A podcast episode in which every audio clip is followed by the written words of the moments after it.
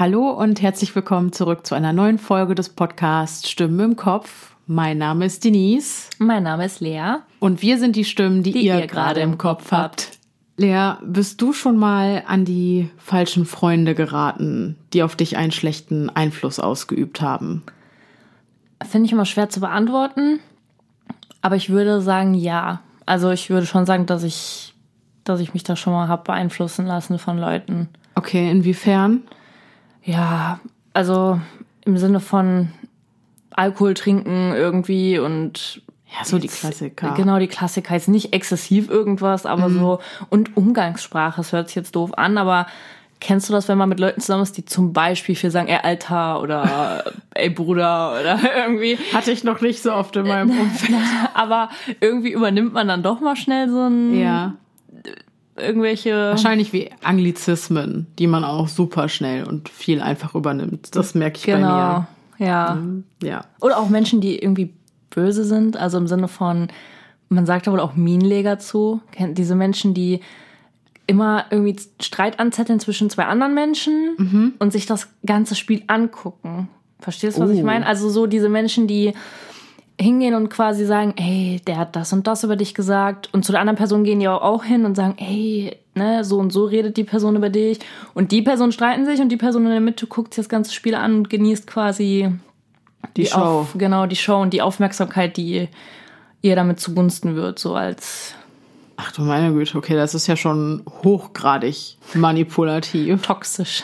Ja, definitiv. Extrem toxisch. Da habe ich, glaube ich, bisher richtig Glück gehabt.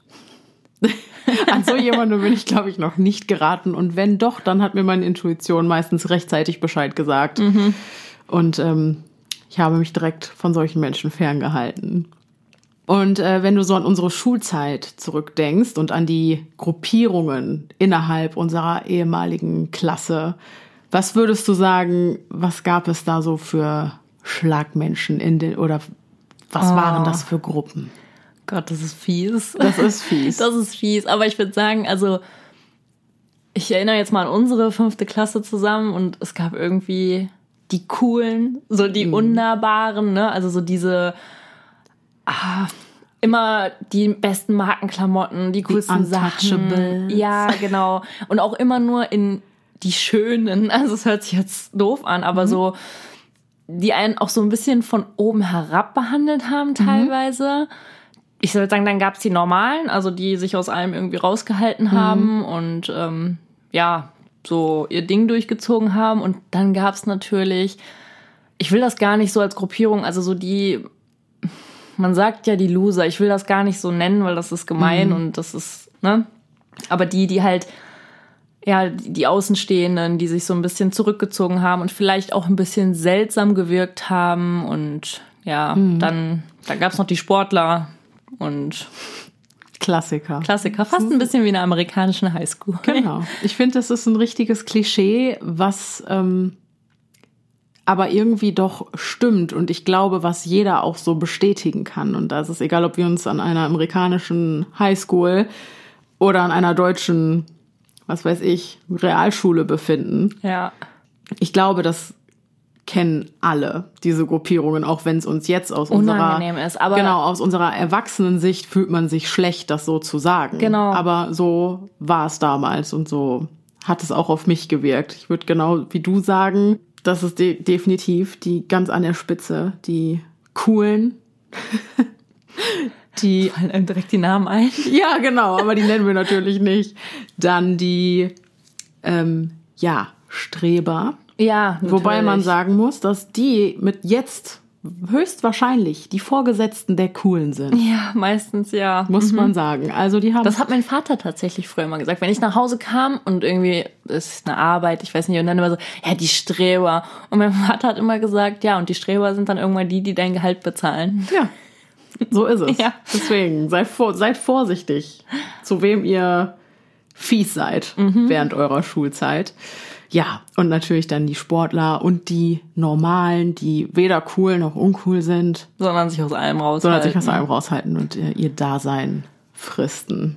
Ich glaube auch, dass man die Beliebten aus seiner damaligen Sicht auch immer so ein bisschen insgeheim beneidet hat. Ja, ich glaube schon. Ja. Doch unser heutiger Fall zeigt uns, dass nicht alles Gold ist, was glänzt und dass man unter Umständen einen hohen Preis zahlen muss, um dazuzugehören. Okay. Wir alle kennen diese Mädchen. Sie sind schön, clever, beliebt, stehen gerne im Mittelpunkt und treffen sich mit älteren Jungs. Innerhalb eines Klassenverbandes scheinen sie es zu sein, zu denen man aufschaut, nicht etwa diejenigen, die die besten Zensuren schreiben. Das Leben der It-Girls einer Highschool scheint perfekt. Doch möchte man dazugehören, muss man sich anpassen. Und alles hat seinen Preis. Skylar und Sheila bilden schon seit ihrem achten Lebensjahr eine geschlossene Einheit. Die Mädchen lernten sich damals in einem Gemeindezentrum kennen und waren vom ersten Tag an unzertrennlich. Beide sind Einzelkinder und teilen viele weitere Gemeinsamkeiten.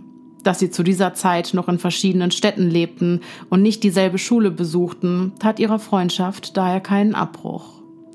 Als Sheila gemeinsam mit ihrer Mutter und ihrem Stiefvater schließlich nach Morgantown, Skylars Heimatstadt, zieht, ist die Freude groß. Nicht nur kommt Sheila so endlich raus aus Blacksville, eine eher schlechte Wohngegend, sie kann auch endlich die gleiche Schule wie ihre beste Freundin besuchen.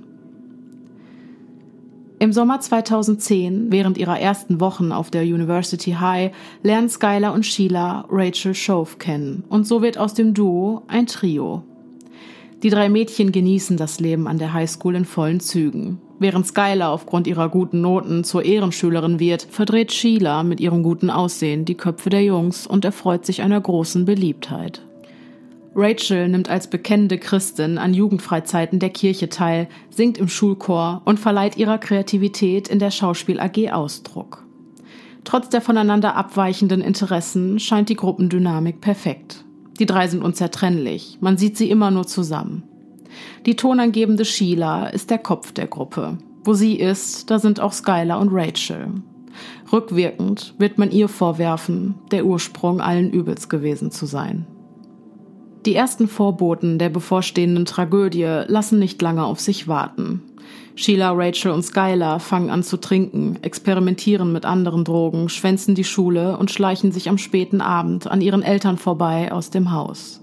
An sich nichts Ungewöhnliches für Teenager und schon gar nicht für Sheila, aber definitiv ungewöhnlich für Rachel und Skylar.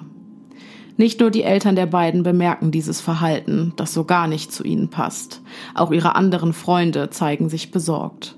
Vermutlich ist Sheila die treibende Kraft hinter diesen Eskapaden. Skylar ist seit acht Jahren ihre beste Freundin und sieht zu ihr auf. Es ist also kein Wunder, dass sie über diese Veränderung, die Sheila durchmacht, hinwegsieht und sich ihrem Willen fügt. Und Rachel, die sich normalerweise mit ganz anderen Schlagmenschen umgibt, genießt wohl einfach die Abwechslung, die die wilden Abenteuer mit Sheila und Skylar mit sich bringen. Doch nur ein Jahr später scheint es zwischen dem Dreiergespann die ersten Differenzen zu geben. Keiner weiß so wirklich, was genau der Auslöser war, doch auch die Mitschüler bemerken eindeutig eine Veränderung der Gruppendynamik. Auf Twitter machen Skylar und Sheila kein Geheimnis aus ihren hitzigen Streitereien.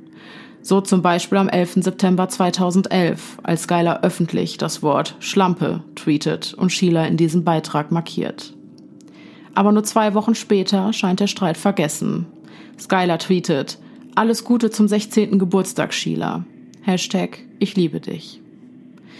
Es scheint, als könnten die einst so guten Freundinnen weder mit noch ohne einander, während sich Sheila und Rachel immer näher kommen.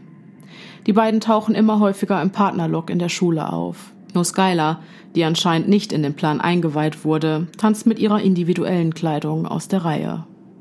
Als sie Rachel und Sheila fragt, warum sie ihr nicht Bescheid gesagt hätten, entgegnen sie, dass sie sich rein zufällig für das gleiche Outfit entschieden hatten.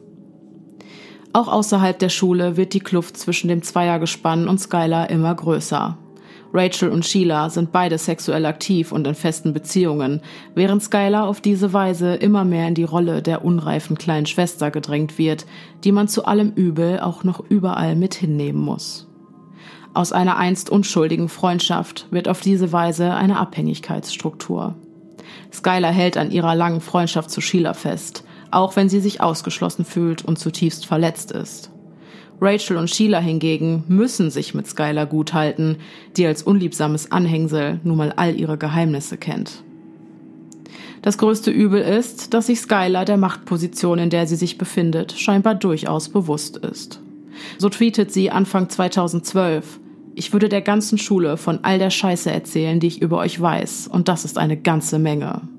Wenn ich damit davonkommen würde.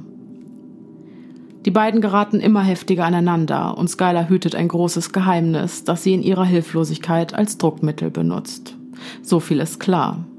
Doch zu diesem Zeitpunkt ahnt noch niemand, wie diese Freundschaft enden wird. Im Juni 2012 verbringen Sheila und Skylar trotz der zwischen ihnen herrschenden Anspannung einen lange im Voraus geplanten einwöchigen Urlaub am Myrtle Beach. Ein großer Fehler. Die Mädchen streiten sich unaufhörlich und nach ihrer Rückkehr trifft eine der beiden eine verhängnisvolle Entscheidung.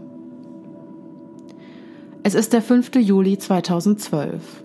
Skylar kommt um 22 Uhr von ihrer Schicht im Wendy's, eine Fastfood-Kette, heim und sagt ihren Eltern gute Nacht, geht in ihr Zimmer und schließt hinter sich die Tür. Ihre Eltern, Mary und Dave Nies, ahnen nicht, dass sie ihre Tochter gerade eben zum letzten Mal gesehen haben. Am nächsten Morgen gehen Mary und Dave in dem Glauben, dass ihre Tochter noch schläft, früh aus dem Haus. Doch als Dave gegen Mittag von der Arbeit heimkehrt, muss er feststellen, dass Skylers Tür immer noch verschlossen ist. Für seine Tochter doch recht ungewöhnlich, da sie sonst nie den ganzen Tag verschläft. Außerdem muss sie in nur zwei Stunden ihre nächste Schicht im Wendy's antreten. Deshalb war er schließlich extra so früh nach Hause gekommen, um ihr das Auto zu leihen. Skylers Vater klopft an ihre Zimmertür. Keine Reaktion. Dave ahnt Böses. Als er die kleine Bank unter Skylers Zimmerfenster stehen sieht, bestätigt sich sein Verdacht. Sie hat sich mal wieder rausgeschlichen. Dave verschafft sich gewaltsam Zugang zu ihrem Zimmer. Was er dann sieht, macht ihm Sorgen. Skylers Bett ist unberührt und das Fenster ist einen Spalt weit geöffnet. Sie hatte also alles für ihre Rückkehr vorbereitet, nur scheint sie nicht in ihrem Bett geschlafen zu haben. In der Hoffnung, dass Sheila etwas über den Aufenthaltsort seiner Tochter weiß, wählt er ihre Nummer. Von ihr erfährt er, dass auch sie seit letzter Nacht nichts mehr von Skylar gehört hatte und demnach keine Ahnung hat, wo sie abgeblieben ist. Sheila sei davon ausgegangen, dass sie zu Hause sei. Beunruhigt beginnt Dave nach dem Telefonat Skylars Zimmer nach Hinweisen zu durchsuchen, die auf ihren Verbleib schließen lassen, doch die Suche bleibt ohne Erfolg. Skylar hatte zwar in den letzten Monaten immer mal wieder einige Grenzen überschritten, doch würde sie niemals einfach nicht zur Arbeit erscheinen. Plötzlich wird Dave von dem Klingeln des Telefons aus seinen Gedanken gerissen. Am anderen Ende der Leitung spricht ein Arbeitskollege von Skylar. Er wolle sich erkundigen, wo sie denn bleiben würde. Als kurze Zeit später Skylars Mutter Mary von der Arbeit heimkehrt und Dave ihr von den jüngsten Geschehnissen berichtet, ist beiden klar, dass etwas Schreckliches passiert sein muss. Um keine Zeit zu verlieren, informieren sie umgehend die Polizei von dem mysteriösen Verschwinden ihrer Tochter. Während Dave mit der Leitstelle telefoniert, erreicht Mary ein unerwarteter Anruf, der für noch mehr Verwirrung sorgen wird. Es ist Sheila, die ihr sagt, dass sie die Wahrheit darüber sagen müsse, was am gestrigen Abend geschehen war. Mary erfährt, dass sich Skylar letzte Nacht tatsächlich aus dem Haus geschlichen hat. Um 23 Uhr holten Sheila und Rachel sie mit dem Auto ab. Sie fuhren etwa für eine Stunde durch die Gegend, rauchten Marihuana und setzten Skylar gegen 0 Uhr wieder ab. Aber nicht vor ihrer Haustür, sondern am Ende der Straße, circa zwei Blocks von der Wohnung der Nieces entfernt. Skylar habe darauf bestanden, da sie befürchtete, dass das Geräusch des Motors ihre Eltern wecken könnte. Das war das letzte Mal, dass sie Skylar gesehen hatte. Diese Information versetzt Mary und Dave in große Sorge. Skylar müsste zu Hause sein. Sie war doch nur zwei Blocks entfernt. Doch aus irgendeinem Grund hat sie es nicht zurück in ihr Zimmer geschafft. Kurz nach dem zweiten Telefonat steht Sheila gemeinsam mit ihrer Mutter Tara vor der Haustür der Nieces, um bei der Suche nach Skylar zu helfen. Gemeinsam mit Mary gehen sie von Haus zu Haus und befragen die Nachbarn. Als die Polizei in der Crawford Avenue eintrifft, unterstützt sie Dave, Mary, Tara und Sheila bei der Suche.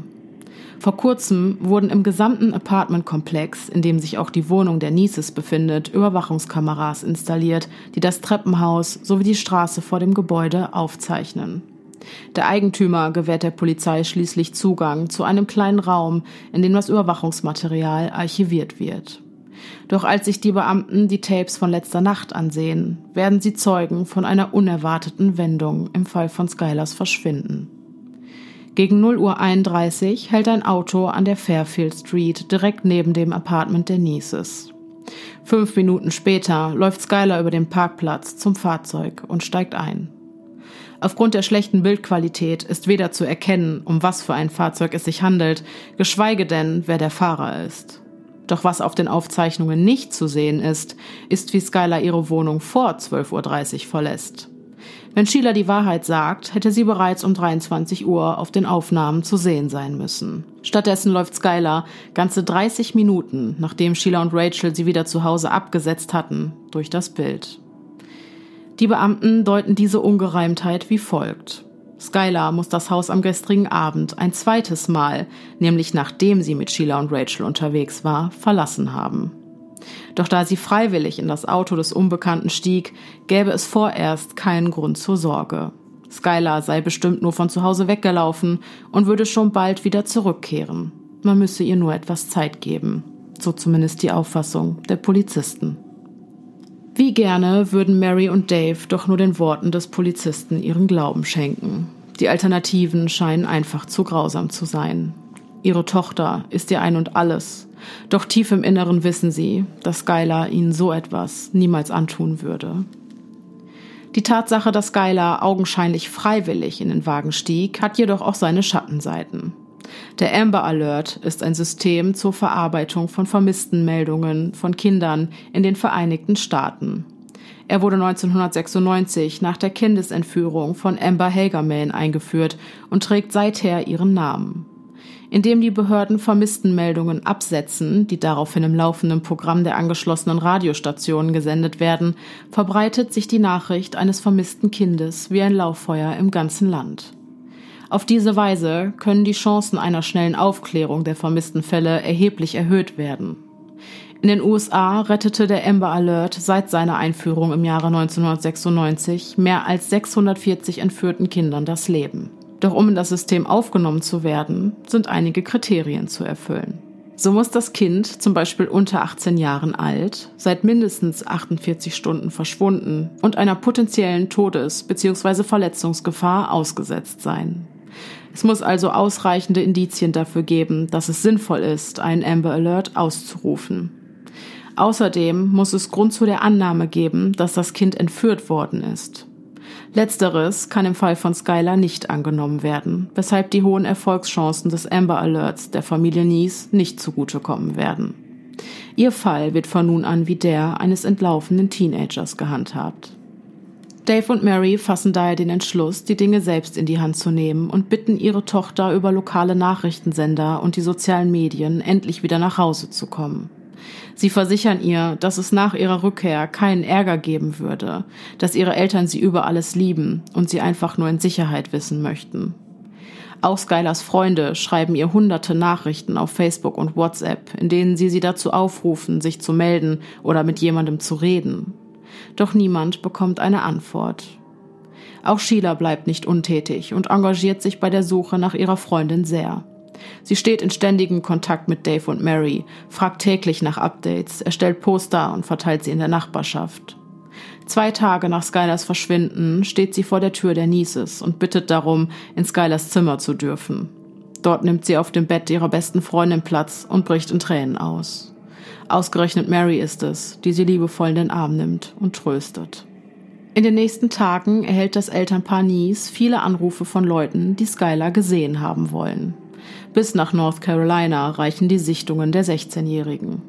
Alle Hinweise werden von der Polizei überprüft, doch handelt es sich bei keiner der gesichteten Personen um Skylar Nies. In der Zwischenzeit beauftragt das Star City Police Department Officer Jessica Colbank mit den Ermittlungen rund um diesen Fall. Außerdem wird das FBI involviert, da es eine Verbindung zu einem älteren vermissten Fall geben könnte. Agent Morgan Spurlock unterstützt also von nun an die Ermittlungen und der erste Schritt besteht darin, sich mit den Leuten auseinanderzusetzen, von denen man weiß, dass sie die vermisste Person zuletzt gesehen haben. Am 9. Juli, vier Tage nach Skylers Verschwinden, befragt Jessica Colbank die beste Freundin der Vermissten, Sheila Eddy. Diese wiederholt lediglich, was sie dem Beamten vor wenigen Tagen bereits erzählt hatte. Um 23 Uhr sammelte sie Skylar gemeinsam mit Rachel ein und setzte sie nur eine Stunde später, zwei Blocks von ihrem Zuhause entfernt, wieder ab. Ermittlerin Colebank ist etwas verwundert über die knappe Antwort ihrer ersten Zeugin, zumal Sheila auf sie nicht gerade einen besorgten Eindruck macht. Vielmehr scheint sie am aktuellen Ermittlungsstand und den nächsten Schritten der Investigation interessiert zu sein. Ihre emotionale Kälte steht im starken Kontrast zu der überschwänglichen Betroffenheit, die sie gegenüber Skylers Eltern und auf den sozialen Medien an den Tag legt. Als Sheila das Star City Police Department verlässt und in ihr Auto steigt, sieht Colebank ihren Gedanken versunken nach, bis ihr Blick auf Sheilas silbernen SUV fällt. Könnte es sich dabei womöglich um das Fahrzeug handeln, das auf den Überwachungsvideos zu sehen ist? Zugegeben, die Qualität der Aufnahmen ist so schlecht, dass man weder ein Kennzeichen noch die Marke des Autos erkennen kann. Auch der Versuch, die Schärfe der Bilder nachträglich zu verbessern, scheiterte. Doch könnte es sich bei dem Fahrzeug der Größe und der Farbe nach zu urteilen durchaus um Schielers Wagen handeln. Nur wird es schwierig werden, das auch zu beweisen. Einen Tag später kontaktiert Colebank Rachel Shove, das dritte Mitglied der Mädchenklicke. Im Gegensatz zu Sheila scheint Rachel auf eine andere Art und Weise mit dem Verschwinden ihrer Freundin umzugehen. Während sich Sheila an der Suche nach Skylar beteiligt und an Marys Schulter ausweint, scheint Rachel lieber das Weite zu suchen, um die Sache so weit wie möglich von sich fernzuhalten.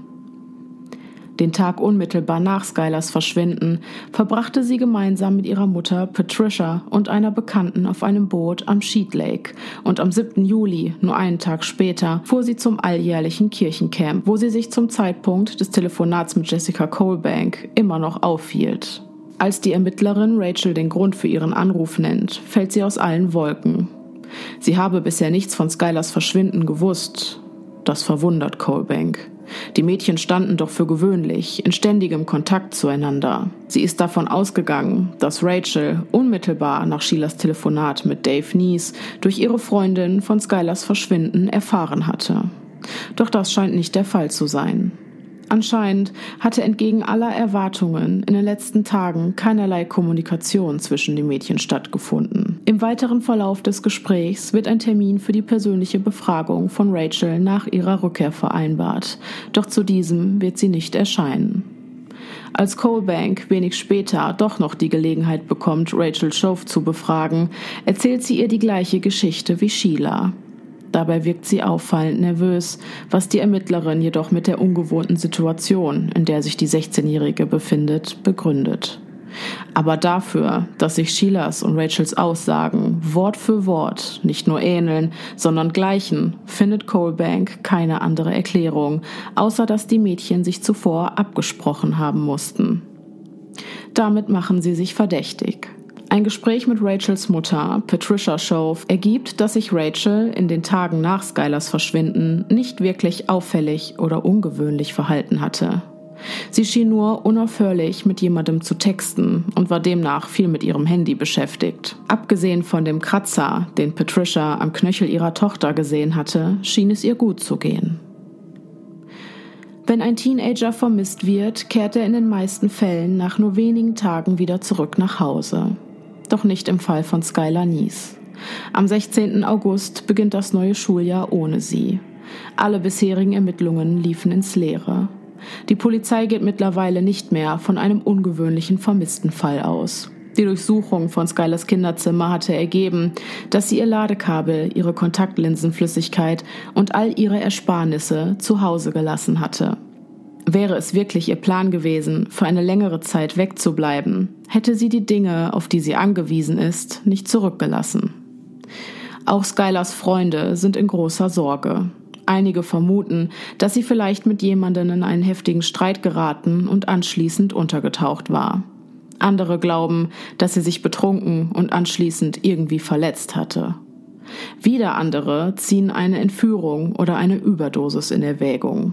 Doch insgeheim wusste jeder, der Skylar wirklich kennt, von dem guten Verhältnis, das sie zu ihren Eltern hatte und dass sie ihnen so etwas Schreckliches niemals angetan hätte.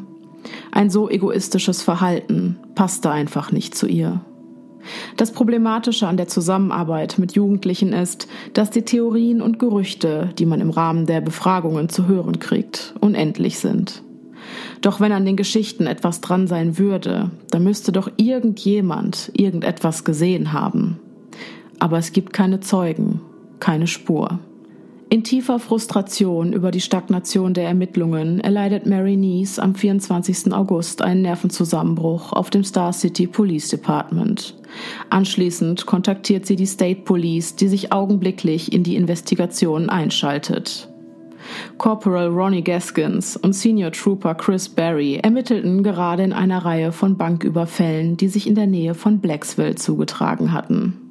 Die eine Bank wurde einen Monat vor und die andere zehn Tage nach Skylers Verschwinden ausgeraubt.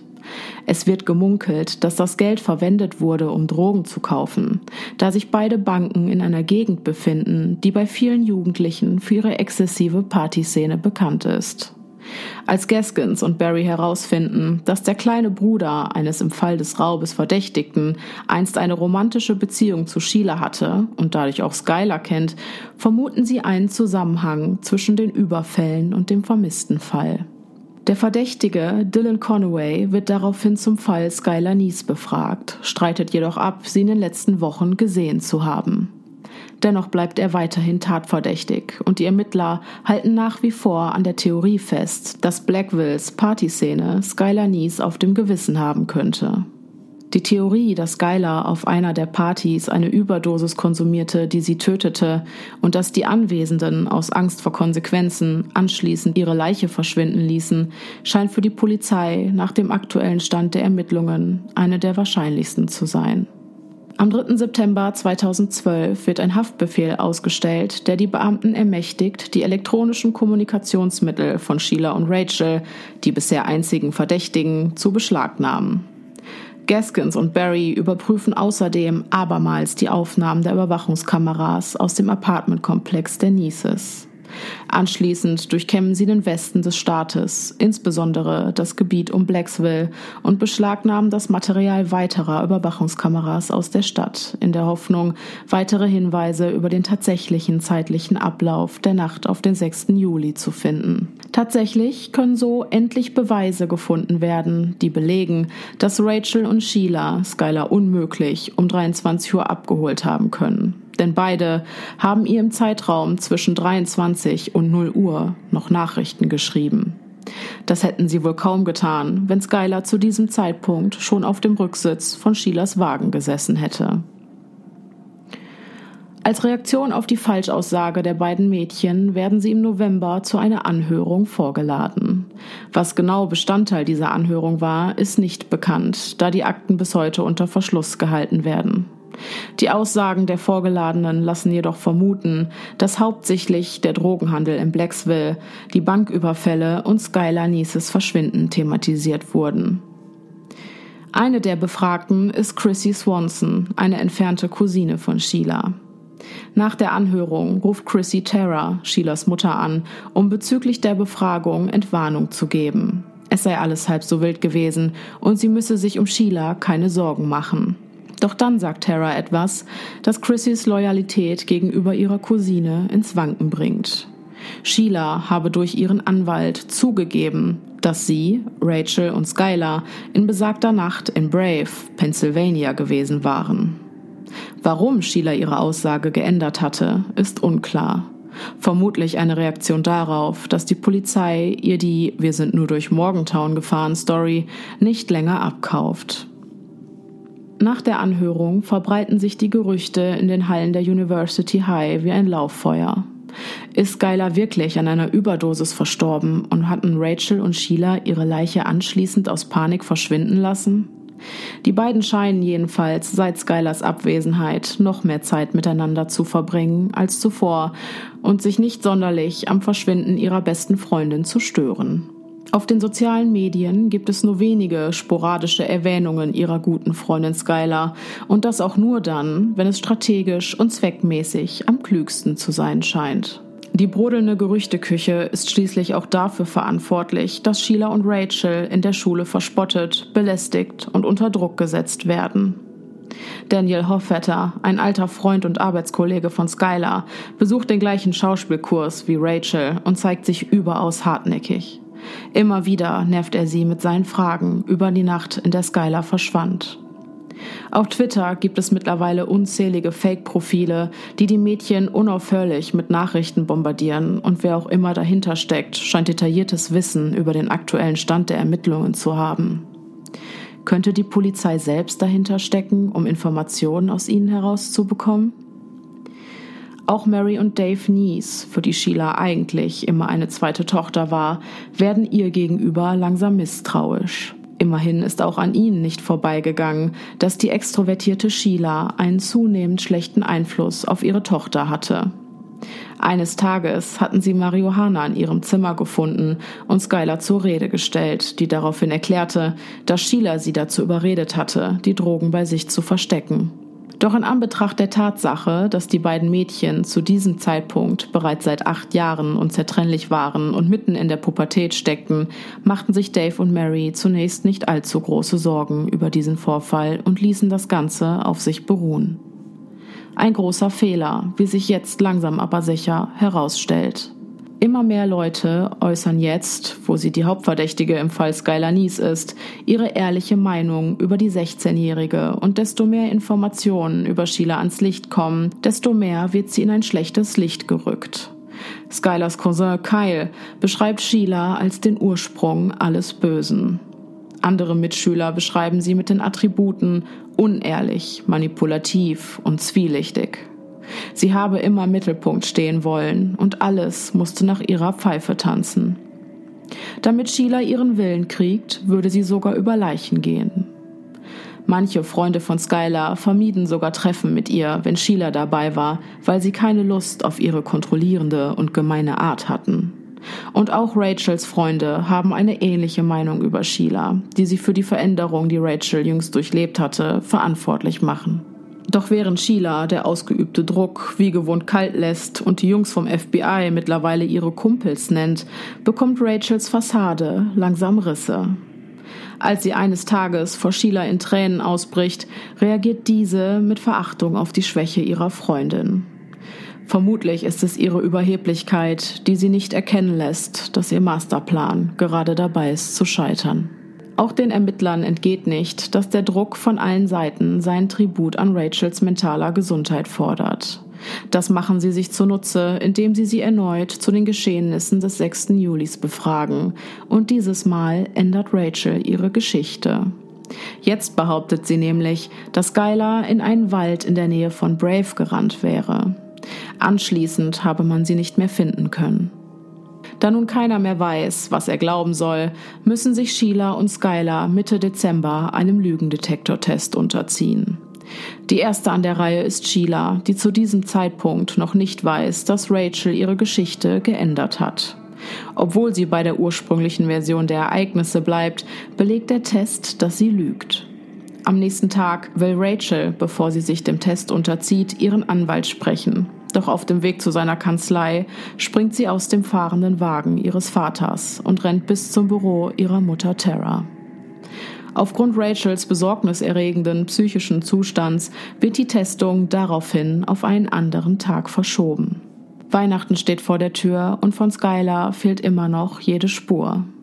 Am 16. Dezember veröffentlicht Mary einen langen und detaillierten Beitrag auf Facebook, in dem sie die bisher eingeleiteten Schritte der Ermittlungen genauestens beschreibt. Außerdem bezichtigt sie in diesem Brief an die Öffentlichkeit Sheila und Rachel des Lügens und äußert ihre schlimmsten Befürchtungen, nämlich dass man ihre geliebte Tochter Skylar ermordet haben könnte.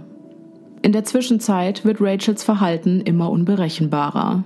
Sie gerät fast täglich in hitzige Auseinandersetzungen mit ihrer Mutter und scheint gemeinhin ein sehr dünnes Nervenkostüm zu haben.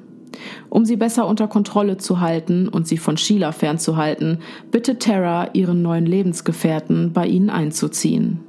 Seit der Trennung von Rachels leiblichen Vater war die Wohnung ihres Stiefvaters zu einer Art Zufluchtsort geworden. Insbesondere dann, wenn sie sich mal wieder mit ihrer temperamentvollen Mutter gestritten hatte.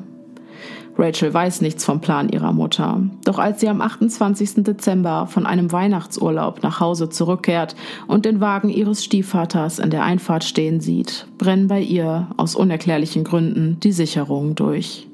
Sie springt aus dem Wagen, rennt durch die ganze Nachbarschaft und schreit immer wieder, du ruinierst mein Leben. Als Rachel zurück auf die Einfahrt läuft, greift sie ihre Mutter an und es kommt zu einer körperlichen Auseinandersetzung. Anschließend sperrt sie sich in ihrem Zimmer ein und droht sich das Leben zu nehmen. Tara ruft umgehend die Polizei und einen Krankenwagen, der ihre Tochter daraufhin in eine psychiatrische Einrichtung bringt. Während Rachels Aufenthalt in der Psychiatrie bereiten Sheila die möglichen Folgen von Rachels Zusammenbruch Magenschmerzen. Ohne dass Rachels Eltern davon wussten, hatte sie das ganze Theater am 28. Dezember via FaceTime mitverfolgt. Sheila hatte außerdem zweimal versucht, Rachel in der Einrichtung zu besuchen, um mit ihr zu reden, doch wurde das Personal dazu aufgefordert, nur Familienmitglieder zu ihr zu lassen. Nur fünf Tage später, am 3. Januar 2013, wird Rachel aus dem Chestnut Hospital entlassen. Doch anstatt mit ihr nach Hause zu fahren, bringen ihre Eltern sie umgehend zu ihrem Anwalt. Vor der Entlassung hatte man nämlich bereits einen Termin mit Corporal Gaskins und einem Polygraphenführer vom FBI vereinbart, um den aufgeschobenen Lügendetektortest nachzuholen. Für die weiteren Ermittlungen ist es unabdingbar, dass sich Rachel der Befragung unterzieht, noch bevor sie die Gelegenheit hat, sich mit Sheila auszutauschen. Ohne die vorangegangenen manipulativen Indoktrinationen ihrer besseren Hälfte sollte es um einiges leichter sein, die Wahrheit aus dem labilen Teenager herauszubekommen. Und tatsächlich beantwortet Rachel die Frage nach den Ereignissen des 6. Juli nun endlich mit der Wahrheit. Eine laue Sommernacht. Sheila und Rachel laden Skylar zu einer gemeinsamen Spritztour ein und fordern sie dazu auf, sich an ihren Eltern vorbei aus dem Haus zu schleichen. Skylar, die sich zuvor mit den beiden Mädchen zerstritten hatte, zögert zunächst, doch nach mehreren Anrufen und Nachrichten ihrer Freundinnen stimmt sie schließlich zu. Gegen 0.30 Uhr klettert Skylar also aus ihrem Zimmerfenster, überquert die Straße und steigt auf den Rücksitz von Sheilas Sedan. Die drei Mädchen fahren über die Route 19 in das nordwestlich von Star City gelegene Blacksville. Ursprünglich planten Sheila und Rachel die Route 7 zu nehmen, machten aber kehrt, als sie einen Streifenwagen in der Nähe einer Kreuzung stehen sahen und entschieden sich spontan für eine andere Route. Ihr Ziel befindet sich kurz hinter der Grenze von Pennsylvania, ein Ort, an dem sich Skylar, Rachel und Sheila häufiger treffen, um hier gemeinsam Marihuana zu rauchen. Sheila parkt ihren Wagen etwa eine Meile von der Straße entfernt. Doch was Skylar nicht ahnt, im Kofferraum befinden sich Papiertücher, Bleiche, Putzlappen, Wechselkleidung und eine Schaufel. Unter ihren Kapuzenpullis halten Rachel und Sheila jeweils ein großes Küchenmesser versteckt. An ihrem Ziel angekommen, behaupten sie, das Feuerzeug im Auto vergessen zu haben. Skylar erklärt sich dazu bereit, zurück zum Auto zu gehen, um es zu holen. Als sie ihren Freundinnen den Rücken zukehrt, zählen Rachel und Sheila von drei runter und stechen anschließend mit ihren Messern auf die überrumpelte Skylar ein. Sie versucht zu fliehen, kommt jedoch nicht weit, da es Rachel gelingt, sie zu Boden zu ringen und weiter auf sie einzustechen. Im Überlebenskampf schafft es Skylar, Rachel das Messer abzunehmen und sie bei dem Versuch, sich selbst zu verteidigen, am Knöchel zu verletzen. Sheila lässt sich davon nicht beirren, sticht weiter, unentwegt auf Skylar ein, bis um sie herum langsam alles still wird. Doch sie lässt erst von ihrer einst besten Freundin ab, als auch das leise Gurgeln, das aus Skylars Kehle kommt, endgültig verstummt. Mit den Lippen formt Skylar ihr letztes Wort. Warum? Nach der Tat versuchen Rachel und Sheila, Skylers leblosen Körper zu vergraben, was ihnen aufgrund des harten und steinigen Untergrunds nicht gelingt. Stattdessen ziehen sie die Leiche ihrer besten Freundin unter einen großen Baum und bedecken ihn mit Steinen, Ästen und Dreck. Dann waschen sie sich in einem kleinen Bach, vernichten alle Spuren, entsorgen die blutige Kleidung und die Tatwaffen. Nur Skylers ausgeschaltetes Handy lassen sie direkt neben ihrem toten Körper liegen. Als die Morgendämmerung einsetzt, machen sich die beiden auf den Weg nach Hause. Kurz nach ihrer Rückkehr, um 9.09 Uhr, twittert Sheila, immer cool bleiben. Der Mord an Skylar war schon lange im Voraus und bis ins kleinste Detail geplant. Als Gaskins sie nach dem Warum fragt, entgegnet Rachel, wir mochten sie einfach nicht mehr. Es wird vereinbart, dass Rachel die Beamten unmittelbar zu Skylars Leiche führt. In zwei Autos fahren die Ermittler Rachel und ihr Anwalt über die Staatsgrenze nach Pennsylvania. Doch am Tatort angekommen, hat Rachel aufgrund des starken Schneefalls Schwierigkeiten, die Stelle wiederzufinden, an der sie den leblosen Körper versteckt hatten. Der Polizei bleibt also zunächst nichts weiter als Rachels Worte. Da sie fest damit rechnen, dass Sheila, ihre Partnerin in Crime, nach der Entlassung aus der Psychiatrie unbedingt sprechen will, verwanzen die Ermittler Rachels Zimmer in der Hoffnung, auf diese Weise auch Sheila ein Geständnis entlocken zu können. Doch sehr zum Bedauern der weiteren Ermittlungen verliert Sheila kein einziges Wort über den Mord an Skylar. Stattdessen macht sie Selfies und veröffentlicht sie auf Twitter. Zwei Wochen später kehrt ein Team Polizisten mit Spürhunden an den Tatort zurück. Der Schnee ist mittlerweile geschmolzen und es dauert nicht lange, bis sie finden, wonach sie ganze sechs Monate gesucht haben. Unter einem Haufen Blätter und Geäst liegen die menschlichen Überreste von Skylar Nies. Während die Ermittler mit Hochdruck nach Beweisen suchen, mit denen sie Rachel und Sheila überführen können, befinden diese sich weiterhin auf freiem Fuß. Corporal Gaskins weiß, dass Sheila, anders als Rachel, niemals zugeben wird, Skylar getötet zu haben, solange er nichts Eindeutiges gegen sie in der Hand hat. Doch die Tatsache, dass Sheila von ihrem Anwalt oder sonst wem gewarnt worden sein muss, macht die Sache nicht unbedingt leichter. Seit dem Treffen am 3. Januar hat sie kaum noch Kontakt zu Rachel. Unmittelbar nach ihrem letzten Treffen tweetete Sheila, zum ersten Mal in meinem Leben bin ich wirklich sprachlos. Heilige Scheiße. Am nächsten Tag stehen die Ermittler überraschend mit einem Durchsuchungsbefehl vor Sheilas Haustür und beschlagnahmen jedes Messer aus dem Haushalt sowie ihr Auto. Mittlerweile berichten auch die lokalen Zeitungen über den Leichenfund kurz hinter der Grenze Pennsylvanias. Als Sheila das sieht, weiß sie sofort, dass sie Skylars Leiche gefunden hatten und dass es nach aller Wahrscheinlichkeit Rachel war, die die Ermittler zu ihr geführt hatte. Für das restliche Schuljahr werden Rachel und Sheila von zu Hause aus unterrichtet, um sie vor anderen Schülern zu schützen und um die anderen Schüler vor ihnen zu schützen. Zu dieser Zeit sieht sich Sheila die Wiederholung von Law and Order an und beschwert sich in ihren Twitter-Posts über Langeweile, während Rachel wieder mit ihrem Ex-Freund Mackenzie Box anbandelt. Es scheint, als wäre im Leben der Hauptverdächtigen wieder Normalität eingekehrt. Doch so sehr sich Rachel auch bemüht, die Vergangenheit hinter sich zu lassen, es gelingt ihr einfach nicht, ihre inneren Dämonen im Zaum zu halten. Am 10. Februar 2013, Skylers Geburtstag, tweetet sie, nachdem sie ihrer toten Freundin bei Twitter gratuliert hat, ich hasse diese Scheiße, an die ich nachts denken muss. Als vier Wochen später die Frauenleiche vom FBI offiziell als Skylar Nies identifiziert wird, wird ihr Tod öffentlich bekannt gegeben. Doch die Umstände der Tragödie bleiben weiterhin unter Verschluss. Am selben Tag twittert Sheila, Ruhe in Frieden, Skylar. Du wirst immer meine beste Freundin sein. Rachel hingegen schreibt, Ruhe in Frieden, Baby. Ich liebe und vermisse dich mehr als alles andere. Mögest du endlich Gerechtigkeit erfahren. Wie vereinbart überführt sich Rachel am 1. Mai selbst und verantwortet sich erstmals vor Gericht. Zuvor wurde sie gemäß dem Gesetz von West Virginia vom Jugend in den Erwachsenenstatus erhoben. Anschließend bekennt sie sich des Mordes an Skylar Nies nach dem Erwachsenenstrafrecht schuldig. Außerdem willigt sie ein, vor Gericht gegen Sheila auszusagen. Als Gegenleistung sichert ihr die Staatsanwaltschaft eine Strafmilderung zu. Rachel Shove wird zu 30 Jahren Haft verurteilt, bekommt bei guter Führung aber die Chance, bereits nach 10 Jahren entlassen zu werden. Nach der Anhörung wird sie in die Jugendstrafanstalt in Wheeling gebracht. Während Rachels Verhandlung vertreibt sich Sheila die Zeit gemeinsam mit ihrer Mutter Tara im Cracker Barrel Diner. Was sie nicht weiß, in der Zwischenzeit konnten die Kriminaltechniker Blutspuren von Skylar in ihrem Kofferraum nachweisen.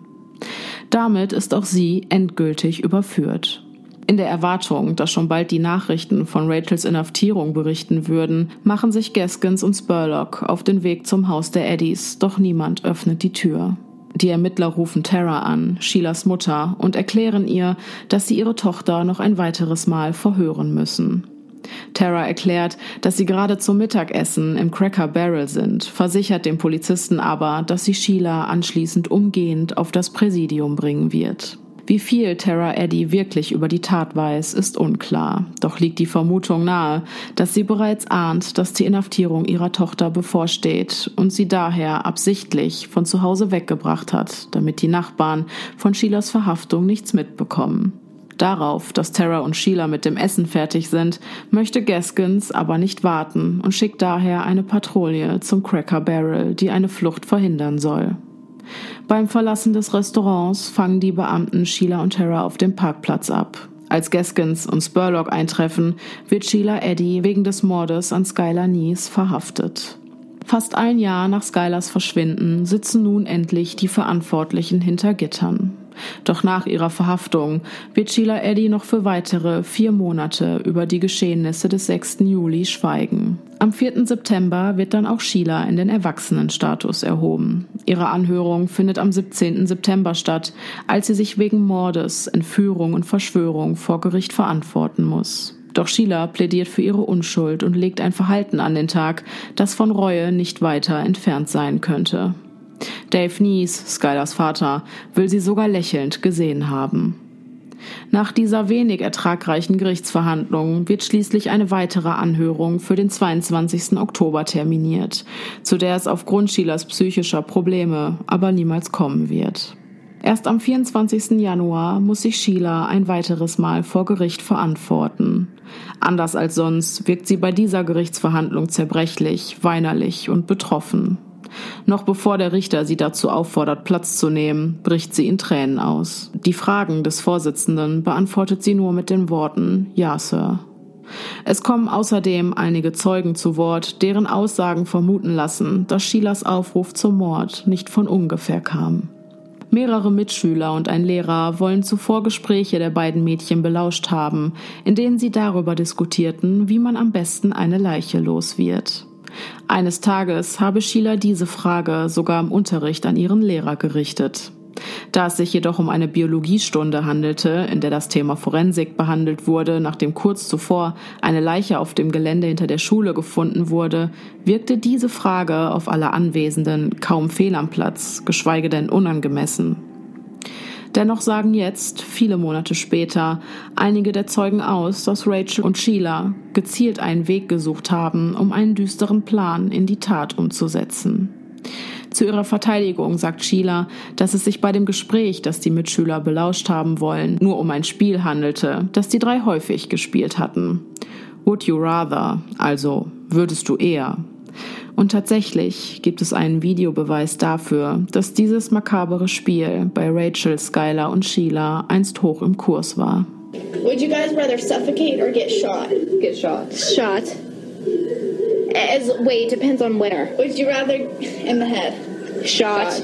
There would be no suffering at all. Eaten by ants or suffocated? Suffocated. Drowning or suffocating? Suffocating. It's almost the same thing. I know, but it's not.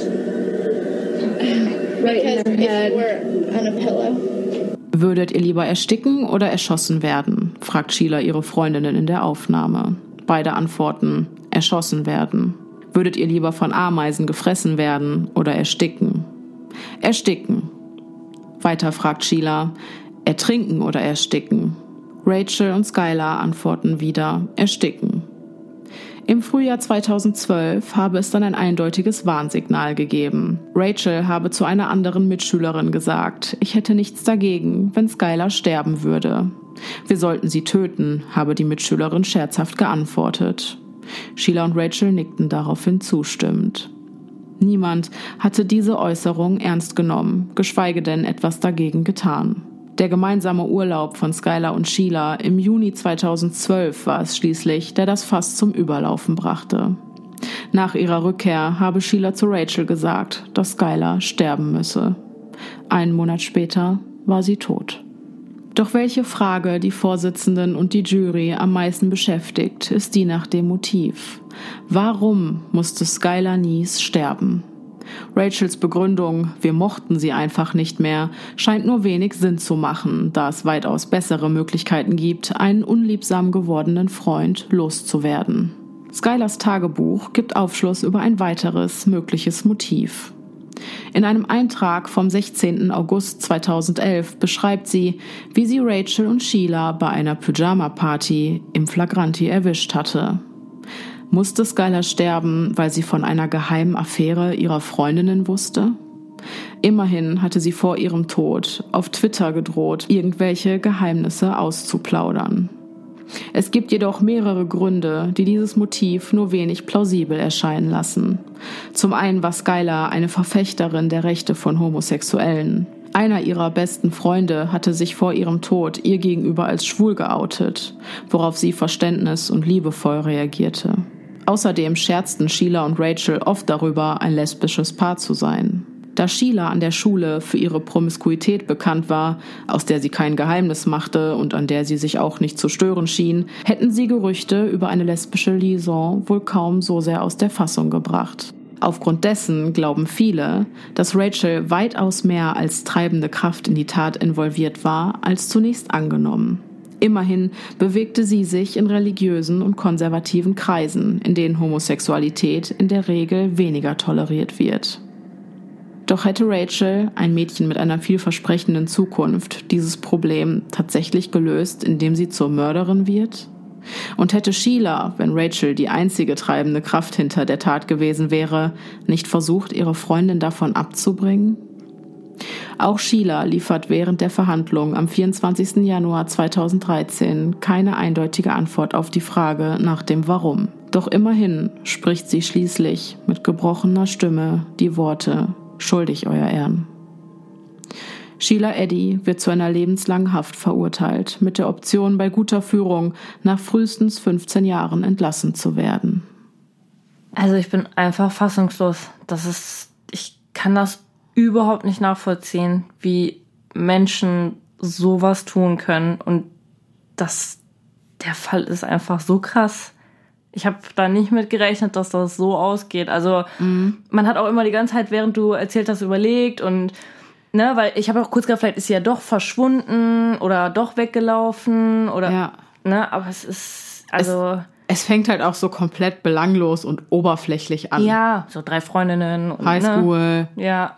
Ja. Und dann hat man sich zwischendurch gedacht, okay, vielleicht haben die Mädchen doch was damit zu tun, aber halt anders, so wie du dann gesagt hattest, dass die vielleicht ähm, wirklich eine Überdosis oder ja. ein Unfall oder irgendwas. Also auch obwohl du gesagt hast, dass die sich viel gestritten haben, aber man geht ja nicht direkt deswegen davon aus, dass die auf die einstechen, generell die umbringen. Nein. Nee, da habe ich echt nicht mit gerechnet. Das ist unfassbar, wirklich. Ja. Welches Motiv hältst du für wahrscheinlich? boah, für mich gibt es da gar kein Motiv. Also in dem Sinne gibt es für mich gar kein Motiv, weil selbst wenn die Angst hatten, dass die raus, also dass die das ausposaunt, dass die beiden Sex miteinander hatten, mhm. ich kann mir ja nicht vorstellen, dass das, also, dass das der Haupt, Grund war. Also ich, vielleicht hatten sie natürlich Angst, dass das rauskommt mit dem, dass die Skylar das weitererzählt, dass Aber die wie ich versuche mich gerade in die Lage hineinzuversetzen. Wie schlimm wäre es für mein ja, 16-jähriges genau. Ich gewesen, wenn man in der Schule rum erzählt hätte, dass ich mit meiner besten Freundin geschlafen habe. Oder rumgeknutscht, man weiß ja noch nicht mal. Nee, geschlafen, das okay. weiß man. Wie, wie schlimm wäre das? Okay, das wäre dann wahrscheinlich, wahrscheinlich wäre ich danach gemobbt worden und ja, das wäre unangenehm. Und im Zweifel hätte ich vielleicht die Schule gewechselt. Ja. Auf der anderen Seite denke ich mir so, gut, vielleicht auch wieder ein bisschen, wir sind zehn Jahre weiter. Mittlerweile ist es vielleicht auch akzeptierter. Aber ganz kurz, wenn man mal an unsere 16-jährigen Ich zurückdenkt, ja. wir haben auch Experimente gemacht. Und da, also nicht im Sinne von, ne, also jetzt nicht, also du weißt, was ich meine. Man hat auch mal ein Mädchen geküsst, eine Freundin geküsst oder man, so. Jetzt mal Hand auf, aufs Herz, das entwickelt sich jetzt zu einem Beziehungspodcast. Ähm, ich glaube, es ist keine Seltenheit, dass man den ersten Kuss mit seiner besten Freundin übt, weil man Angst hat, das dass es sonst geht, eine mittelschwere oder? Katastrophe ja. wird. Und ich glaube, also damals war das nie verpönt. Also ich, ich mhm. bei uns in Deutschland, ich kann mich nie erinnern, dass, dass da irgendwie, dass das so dramatisch dass das war, so ne? dramatisch war, genau. Und ich glaube halt nicht, dass es in Amerika so war. Haben die nie Wahlweit oder Pflicht gespielt? Zum Beispiel. Okay, jetzt weiß ich natürlich nicht, inwieweit bei Rachel schlimm gewesen wäre, weil sie ja sehr religiös aufgewachsen ist scheinbar und Stimmt. Andererseits, Entschuldigung, also die Chance, dass rauskommt, dass ich mit einer Frau geschlafen habe oder die Chance, dass rauskommt, dass ich einen Menschen erstochen habe. Ich weiß jetzt nicht, was ähm, meiner Ja. christlichen Gemeinde da lieber wäre. Ja, nee. Ganz ehrlich, die, das ist, es gibt für diese Tat einfach kein Motiv, außer dass die irgendwie gerade genervt von der waren und Ja. die loswerden wollten. Und, Entschuldigung, das auf diese Art und Weise zu tun, Ist das Schlimmste, was man machen kann. Ge- äh, Moment, halt, stopp. Äh, Es generell, also es so, es ist zu tun, indem man jemanden umbringt, das meine ich. Ich meine ja, jetzt ja, nicht klar. Sondern das Erstechen. Ja, Das ist doch einfach, also ich, es, deswegen, ich wollte diesen Fall unbedingt behandeln, weil es geht nicht in meinen Kopf rein. Ich verstehe es nicht, wie zwei 16-jährige Mädchen, die ihr ganzes Leben noch vor sich haben, Ja. ohne einen triftigen Grund auf so eine scheiß Idee kommen können. Es geht nicht in meinen Kopf. Als ich das gelesen habe, ich dachte, ich bin hier in irgendeiner Highschool Soap. Soap gelandet. Pretty Little Liars oder Ja. Gossip Girl oder Ja. obwohl da stirbt niemand, aber trotzdem einfach, ne? Ja. Also, es, es, ich war total. Ich vor allen Dingen, ich was ich halt auch so heftig finde, ist, dass Sheila ja einfach, also Sheila und Skylar waren acht Jahre befreundet. Ja. Und wenn ich mir überlege, also wir beide sind jetzt seit 15 Jahren befreundet. Ja. Und aber auch damals, als es nur acht waren, so, wir haben uns auch schon gestritten. Und wir haben auch schon ein, zwei Monate vielleicht mal nicht miteinander geredet. Ja. Oder man war vielleicht auch mal genervt von der Art des anderen oder irgendwas. Aber ich, also in diese Freundschaft ist, ist ein Teil meines Lebens. Das setze ich doch, also man hat, und wir haben uns auch schon aus den Augen verloren, weil du gerade mehr Kontakt zu anderen hattest oder ich mehr Ja. Kontakt zu anderen oder, aber deswegen komme ich, Und selbst wenn ich keine Lust mehr auf einen anderen Menschen habe, dann bringe ich ihn nicht um. Dann, nein, dann, dann, dann, dann geht man getrennte Wege Ja. und sagt, hey, wir haben uns auseinandergelebt. dann kannst du ihn ja lieber ghosten. Ja. Also deswegen, ich, ich, ich- verstehe nicht, wie man auf diese Idee kommen kann. Also, ich verstehe es nicht. Ich, ich, ich glaube, ich war selten so ohne Verständnis für eine Tat. Ja. Und ich bin ein, ein, ein sehr verständnisvoller Mensch. Wirklich. Ja, ich, also ich erinnere nur an die Dennis Nielsen-Folge. Ja. Und da habe ich auch in Anführungszeichen Verständnis gehabt. Also, ne, Ja, ja. haben wir ja schon mal drüber gesprochen. Genau. Aber jetzt hier kann ich auch, ich kann das nicht nachvollziehen, wie man so grausam sein kann und Nee. wie man sich selber das Leben so versauen kann und einem Menschen, den man, der einem auch irgendwann ja mal was bedeutet haben muss oder Genau. sollte eigentlich in, Ja, in der Zeit. ja. Und wie sagt man immer so schön, und so ist es meistens ja auch früher viel gewesen, drei ist einer zu viel. Also in so einer Konstellation, ne? Und aber dass es dann so ausgeht, also Nee. Das, dieser Fall hat mich fassungslos zurückgelassen. und das, nach dem Urlaub haben die das beschlossen, ne? Also die waren ja dann zu dritt noch im Urlaub. Nee, zu zweit. Also Sheila und Skylar waren zusammen im Ah. Urlaub und haben sich die ganze Zeit gestritten, weil das Verhältnis zwischen den beiden zu diesem Zeitpunkt schon sehr angespannt war. Mhm. Und als sie dann zurückkamen, hat sich Sheila direkt mit Rachel getroffen und hat da zu ihr gesagt, Skylar muss sterben. Hm. Da, Also die Initiative ging von Sheila aus, aber Ja. Rachel hat aber auch nie versucht, sie aufzuhalten oder nie irgendwie. nee, offensichtlich nicht. Ich glaube nicht, dass Sheila es alleine durchgezogen hätte. Hätte sie wahrscheinlich vielleicht auch gar nicht geschafft. Es ist auch so schlimm, einfach auf, oh Gott, die hat sich noch bei den Eltern aufs Bett gesetzt und in den Armen der Mutter geweint, ne? Und Ja. so getan, als wenn. Ja. Und an dieser Stelle, finde ich, macht es Sinn, auch mal kurz über Psychopathie zu sprechen.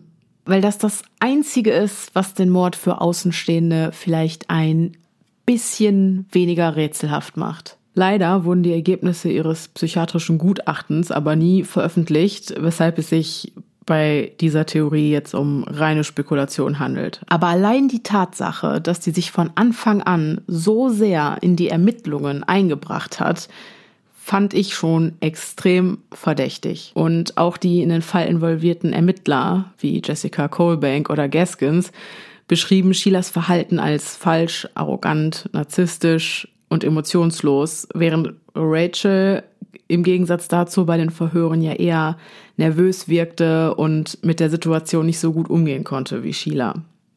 Angeblich habe sie sogar versucht, mit den Ermittlern zu flirten und sich nach ihrer Verhaftung Sorgen darüber gemacht, wie ihre Haare liegen, falls Fotografen eines Nachrichtensenders sie ablichten wollen.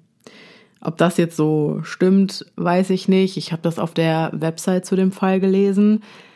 Es erscheint mir persönlich ein bisschen überzogen zu sein, aber wer weiß. Und ihr Foto aus dem Gefängnis spricht auf jeden Fall dafür, dass sie auch nach ihrer Verurteilung ihre Eitelkeit kein Stück abgelegt hat. Wenn man sich das nämlich mal anguckt, möchte man meinen, dass sie versucht, sich mit dem Bild für eine Misswahl zu qualifizieren. Diese, die Haare sind schön gelockt.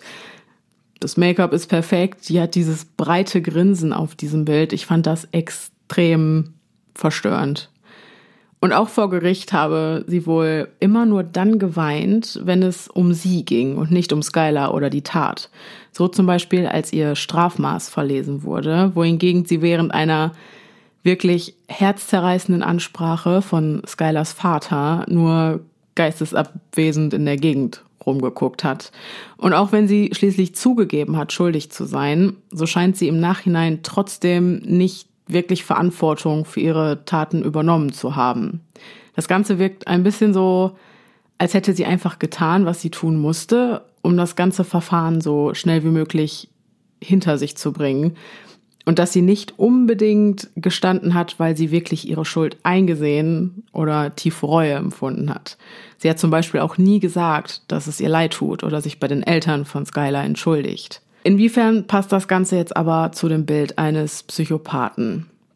Psychopathie ist eine schwere Form der dissozialen Persönlichkeitsstörung, wobei die Abgrenzung wissenschaftlich nicht klar definiert ist. Allgemeinhin ist bekannt, dass Psychopathen manipulieren, handeln, ohne Reue zu empfinden, sich nicht in die Lage anderer Menschen hineinversetzen können, lügen und betrügen und ihre Mitmenschen geschickt ausnutzen.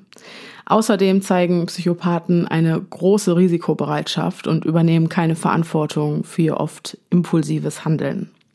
Im Alltag sind sie aber oft nicht von anderen Menschen zu unterscheiden, da sie ganz genau wissen, wie sie ihren Charme einsetzen müssen, um ihre Interessen durchzusetzen.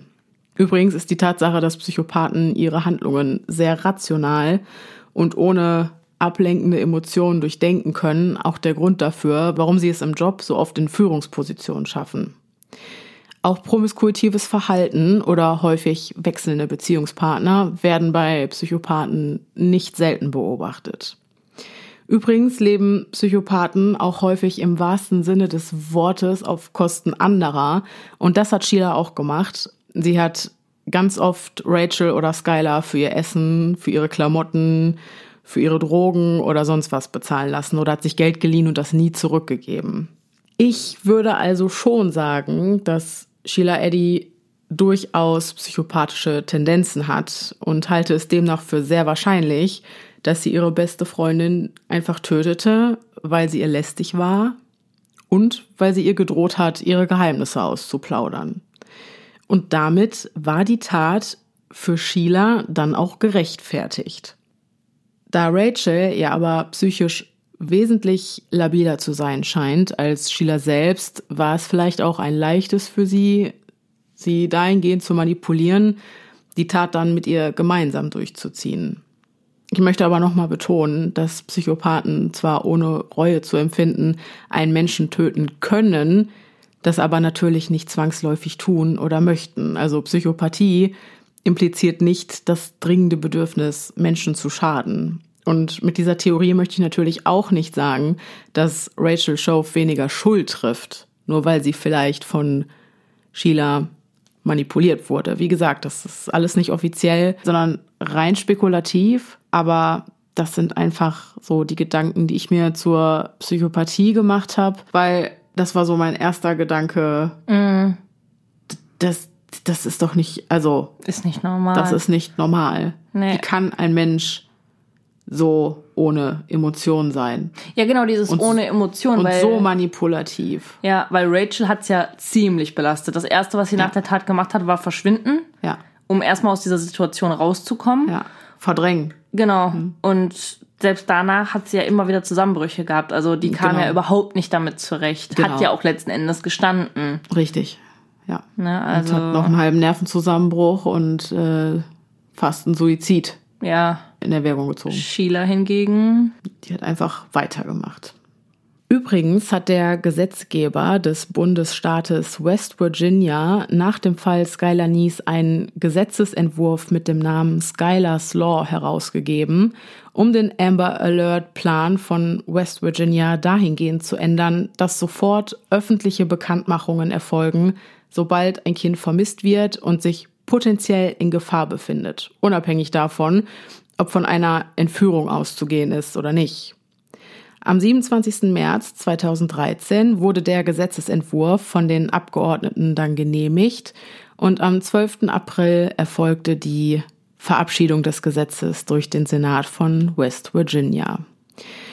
Und auch in Deutschland setzt sich die Initiative Vermisste Kinder dafür ein, dass auch wir ein Amber Alert System bekommen. Denn dadurch könnten Vermisstenmeldungen über soziale Netzwerke, Infobildschirmen an Bahnhöfen, mobile Anwendungen und per SMS und WhatsApp landesweit und zeitgleich verbreitet werden. Und auf diese Weise könne man innerhalb von nur drei Stunden mehr als sechs Millionen Menschen darüber informieren, dass ein Kind vermisst wird. Auf der Internetseite der Initiative Vermisste Kinder kann man natürlich auch selber nach Hilfe suchen oder beim Suchen helfen. Und weil das, wie ich finde, eine sehr gute und wichtige Sache ist, verlinke ich euch die Seite auch nochmal in den Show Notes. Ja, das finde ich auch gut. Finde ich, also das finde ich eine gute Überlegung. Ja, auf weil jeden Fall. Ich finde gerade auch hier in Deutschland hast du das ja auch oft, ne, dass die die Polizei sagt, ja, ist bestimmt weggelaufen, erst nach 48 Stunden und ne, Genau, also genau. Und ähm, ja, so können halt, in, halt innerhalb von sehr kurzer Zeit sehr viele Menschen erreicht werden Mhm. durch diesen Amber Alert. Eine gute, unterstützenswerte Sache.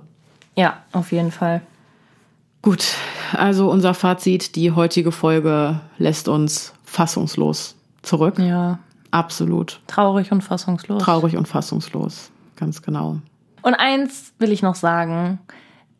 Wenn ihr jünger seid und ihr gerade in der Schulzeit seid und vielleicht auch manchmal das Gefühl habt, ihr gehört nicht dazu oder Hm. irgendwie ist es alles gerade blöd. Ich, ich sag euch, es wird besser. Man wird erwachsen und es wird besser. Und, es wird einem so egal, Ja. was in der Schulzeit war. Ja, wirklich. Es ist mittlerweile spielt es überhaupt keine Rolle mehr. Ja. Und die Menschen, die von Bedeutung sind, die sind bei einem. Und auch später, man lernt noch so viele tolle Menschen in seinem Leben kennen und da Ja. gibt es das nicht mehr so, so. Und es ist irgendwann vorbei.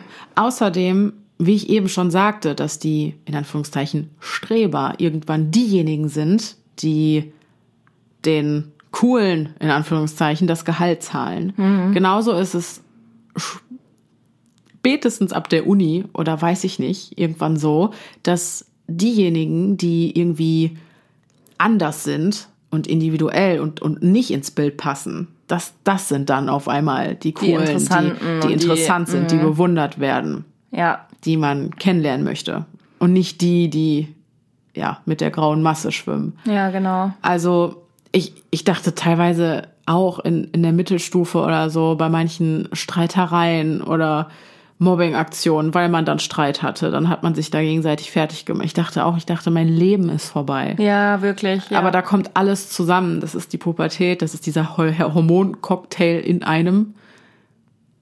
Ich fühle mich gerade schon wieder wie so eine Mutti. Aber ja, da kommt alles zusammen. Diese Unsicherheit, die Pubertät, dieser Hormoncocktail, dann ja, dass einem das auch so wichtig ist, einfach dazuzugehören. Und Ja. ich glaube, man, in ab einem gewissen Alter hat man seinen Platz im Leben einfach auch gefunden. Und wie du sagtest, die Menschen, die man um sich gesammelt hat, die, die richtigen, die bleiben Die auch. bleiben, genau. Und die, die falschen, die braucht man im Leben. Also die sind, genau, die braucht man eh vermisst nicht. man irgendwann auch nicht mehr. Nee. Also auch wenn ihr gerade Streit mit jemandem habt und ihr merkt, da ist kein Drankommen mehr oder so, dann, dann sollte es nicht sein. So doof sich das manchmal anhört, aber Ja. ich weine keine Träne mehr den Freundschaften hinterher, die ich mal in meinen Schulzeiten hatte, wo Ja. ich heute nichts mehr von, Ja. von höre oder sehe oder irgendwas, weil das, das ist nicht mehr wichtig. Überhaupt Richtig, nicht. Richtig. Ich hatte auch ganz, ganz viele Jahre, ich würde sagen, das war so meine erste beste Freundin für viele, viele Jahre.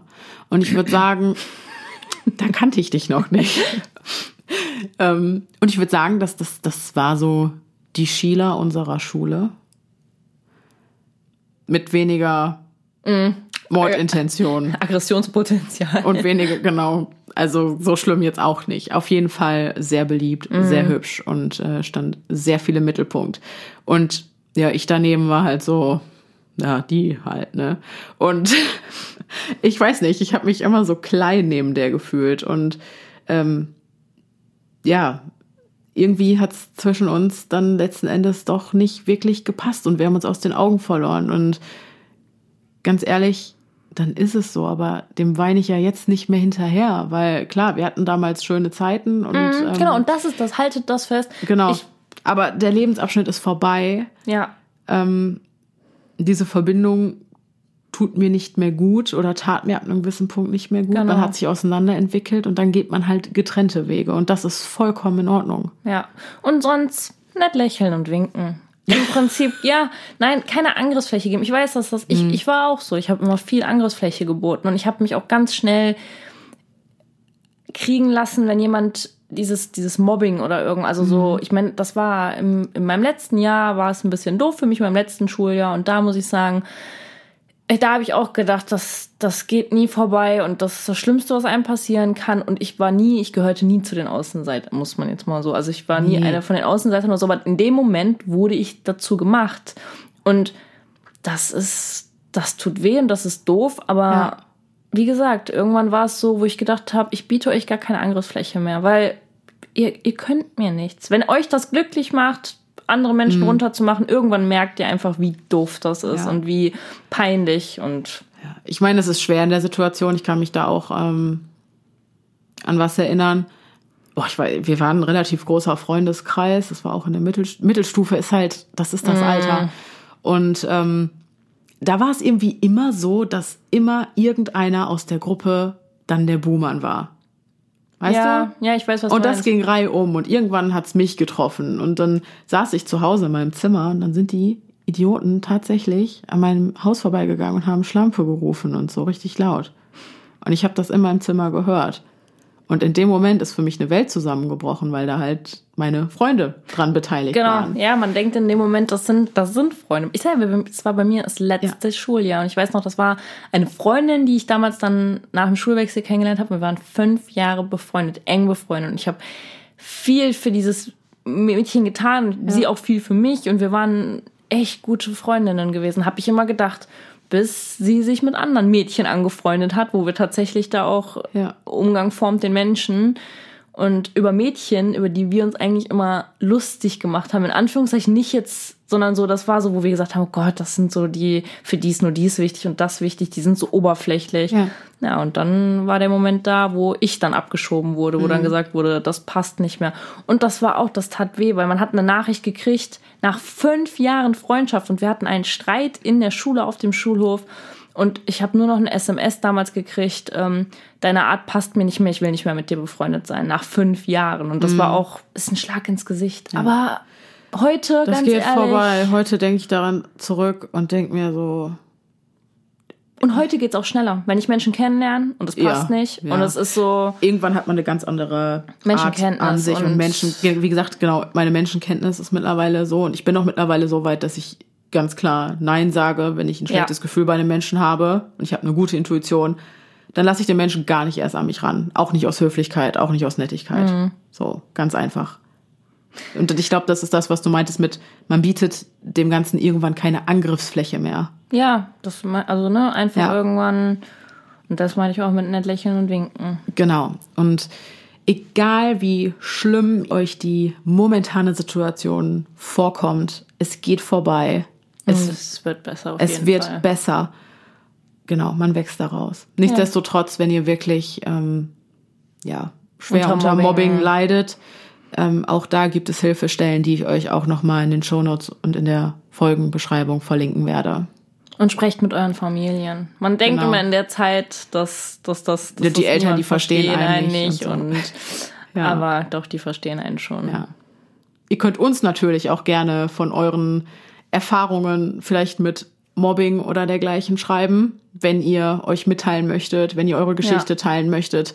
Nur zu, wir sind sehr an euren Erfahrungen interessiert. Auch wenn wir was länger brauchen zum Antworten, wir lesen uns alle Nachrichten durch. Genau, wir lesen alles mit dem Antworten. Ähm, komm, das können wir immer noch phasenweise dann abarbeiten. Also wir geben unser Bestes, aber wir lesen auf jeden Fall alles. Ja. An dieser Stelle auch nochmal vielen, vielen Dank, dass ihr uns so fleißig schreibt. Erreichen könnt ihr uns unter podcast.stimmimkopf.gmail.com oder auf Instagram.